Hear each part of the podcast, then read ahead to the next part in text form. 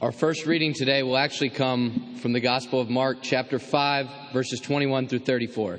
Hear the word of God.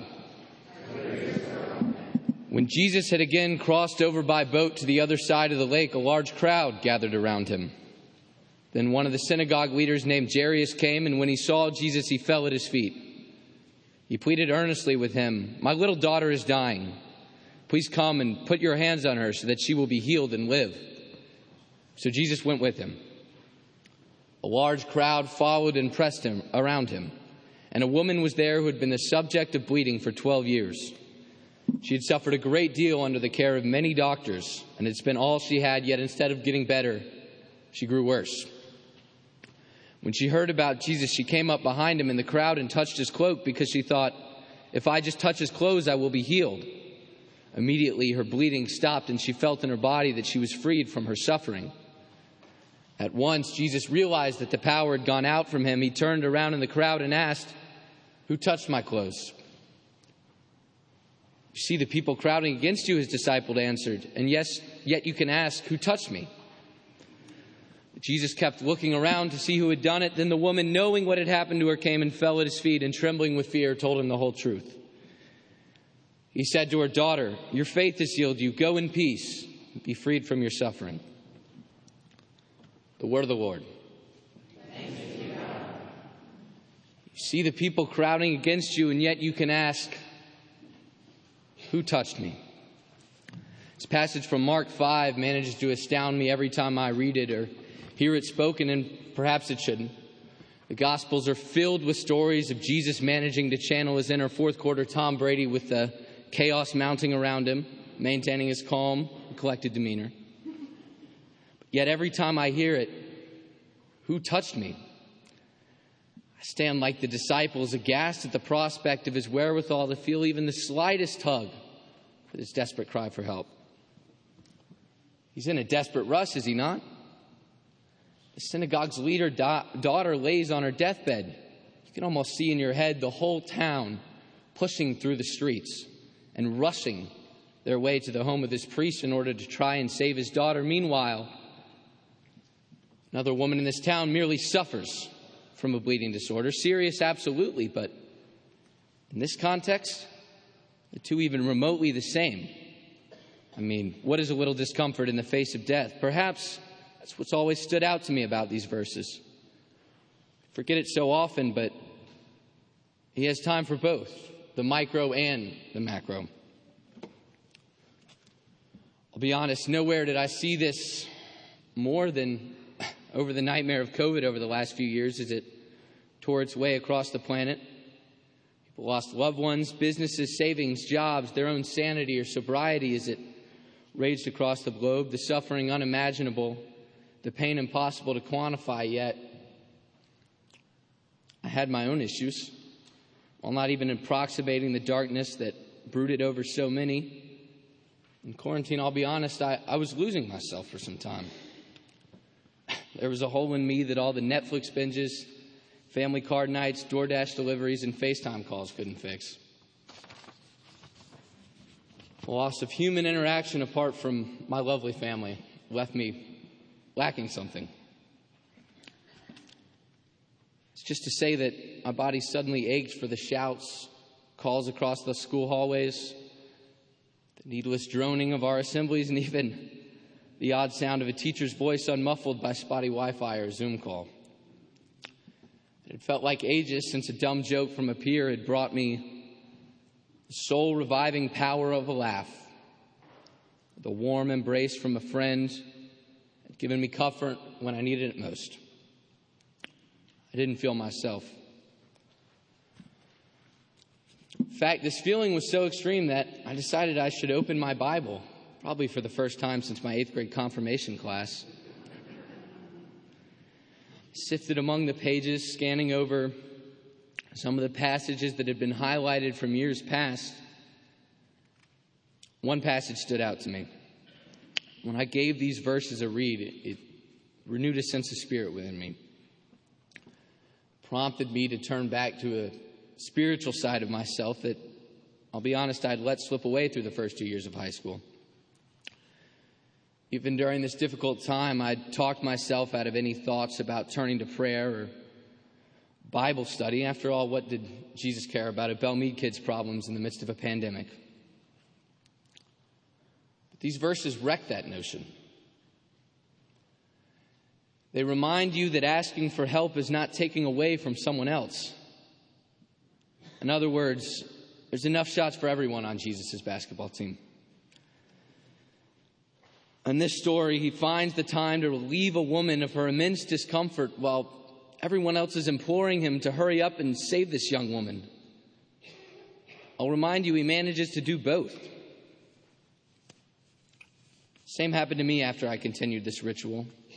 Started to feel his presence around me once again, one that I hadn't felt in a long time. made time for me, and I've heard countless stories of other people who found him as well during these horrific months, two years as well.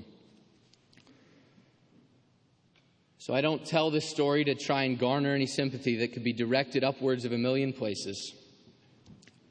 But I simply ask you to remember that no matter what is happening around you, you and your problems still matter to Jesus. Let's call this sermon a, a vindication of the, trivial, the trivial important. It's all to say that situations around us sometimes feel so gargantuan that focusing on our own problems feels self absorbed or egotistical. People lose their homes to war, their rights to leaders bent on power or even control of their own bodies. Our problems feel but specks of dust floating in the wind, too small to see and too insignificant to affect much of anything. People often say it's simple to find the Lord when life is easy, but often you can feel any request you make is nothing more than a spoiled appeal. So now more than ever, felt important to tell this story. To remind everyone that your problems, doubts, concerns, disillusionments, and worries still weigh on Jesus, especially in today's world when the smallest acts make the biggest differences. Simply looking through this passage and asking for help through prayer gave me back my spirituality. These verses reiterate that he not only asks us to look at him, but to look at one another. Where can we help someone? He asks us to help in any way we can. He asks us not to be ashamed of helping, no matter how small, because he reminds us there's always time for both. So I ask you today don't be afraid to tug the cloak, because I promise Jesus has time, and more than that, he wants to help. Thank you. Hear the word of God. Again, I say to you that if two of you agree on earth concerning anything that they ask, it will be done for them by my Father in heaven. For where two or three are gathered together in my name, I am there in the midst of them. The word of the Lord. Good morning. For those of you who don't know me, my name is Latham Hall. I've been at Westminster for about the past seven years since just after my family moved to Nashville. One of the first things on our to do list when my family first moved here was to find a church.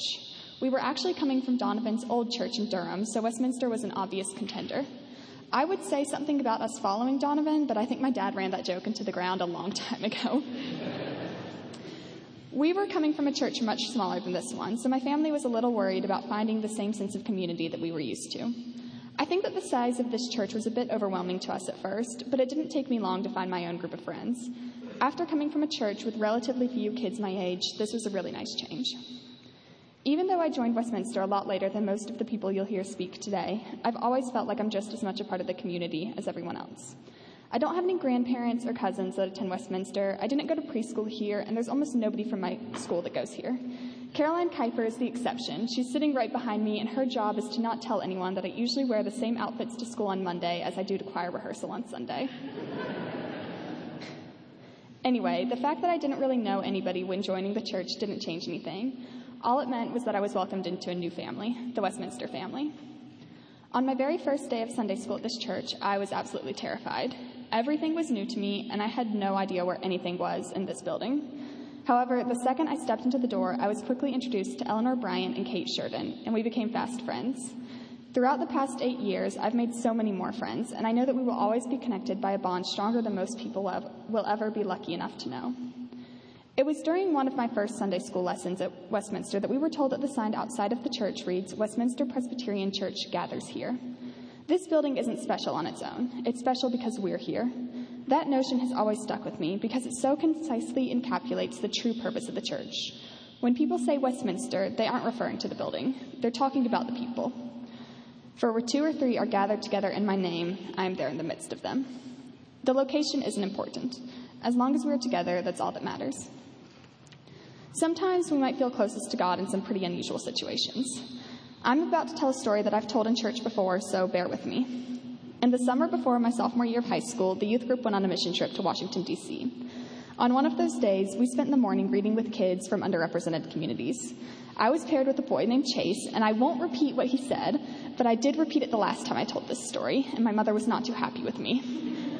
I've learned my lesson, and I'll just say that Chase expressed his distaste for being forced to read with me.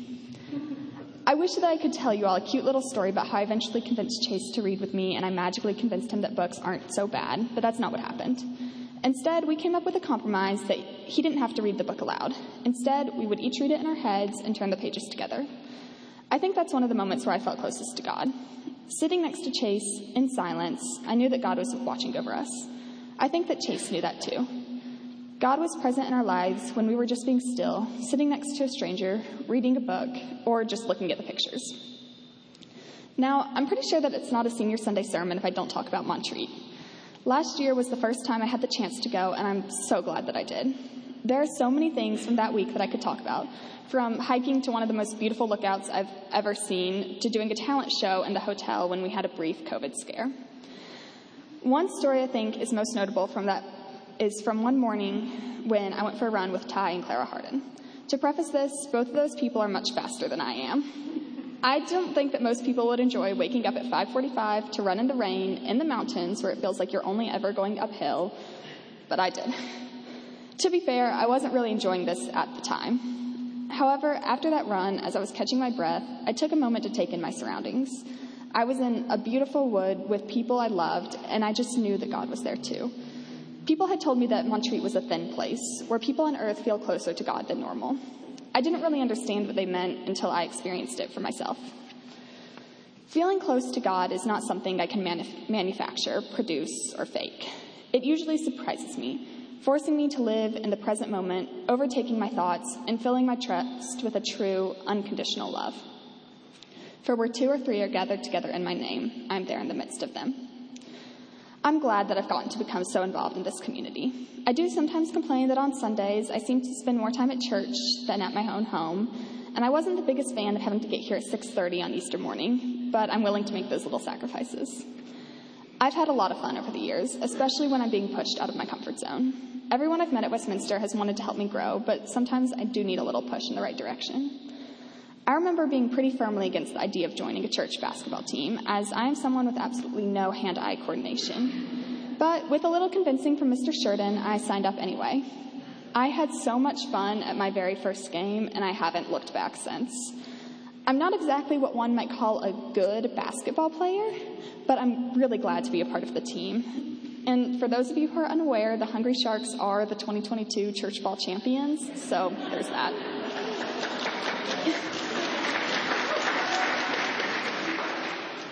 Everything I've done at Westminster has shaped me into the person that I am today.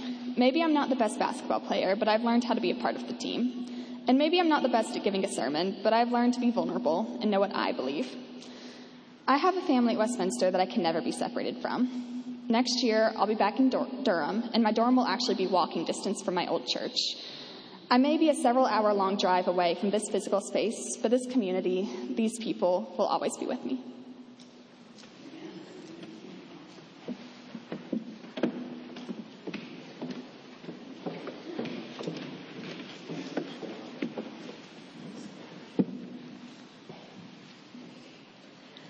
Our third reading today comes from the Gospel of John, chapter 13, verses 1 through 7. Hear the word of God. Now, before the festival of the Passover, Jesus knew that his hour had come to depart from this world and go to the Father. Having loved his own who were in the world, he loved them to the end. The devil had already put into the heart of Judas, son of Simon Iscariot, to betray to betray him, excuse me. And during supper, Jesus, knowing that the Father had given all things into his hands, and that he had come from God and was going to God, got up from the table, took off his outer robe, and tied a towel around himself. Then he poured water into a basin and began to wash the disciples' feet and to wipe them with the towel that was tied around him. He came to Simon Peter, who said to him, Lord, are you going to wash my feet? Jesus answered, You do not know now what I am doing, but later you will understand. The word of the Lord. Ah, Senior Sunday. A day where parents can either be seen crying during the service or hustling out of the sanctuary with tears in their eyes immediately following the singing of Here I Am, Lord. Today can be an emotional day for us all, so I figured I would take a moment to just sort of check in, read the room. Like my mom, can I get a thumbs up? We're doing okay back there? What about Lane and Derek Bryant in the balcony? Thumbs up? Okay, we're good. Billy and Latham just gave amazing sermons. So the Joneses, are we doing well over there? Okay. What about the Halls? I see y'all back there. Okay. And for those of you who are visiting Westminster for the first time, I would just like to say that we're normally not this emotional during our services. Okay, now that we seem to be all right, I'll actually get to my sermon. The passage I just read, John chapter 13, verses 1 through 7, may sound very familiar as it is the story of the Last Supper and when Jesus washed the disciples' feet. Guy Griffith recently preached on this passage on Maundy, Thursday, a time in which I was stressing about what to preach on for my senior sermon. As I leaned my head back against this very wall, I heard Guy read the words, You do not know now what I am doing, but later you will understand. Immediately, I knew this was the verse I had been looking for because it helps me better express what I wanted to say as I reflect on my time as a, as a member of the Westminster Youth Ministry. My close friends from school often joke that Sundays are my busiest days of the week. I arrive at 7:45 a.m. to rehearse for choir, which is then followed by the actual service, Sunday school, small group, and a monthly youth council meeting. I then go home for a short break, only to return to Westminster at 4 p.m. for handbell practice, choir rehearsal, and youth group. While other people my age spend their time playing travel sports or excelling in theater arts, my family often says that I participate in a little something we call travel church. I must admit that there are times on Sundays when I ask myself, why did I sign up for this again?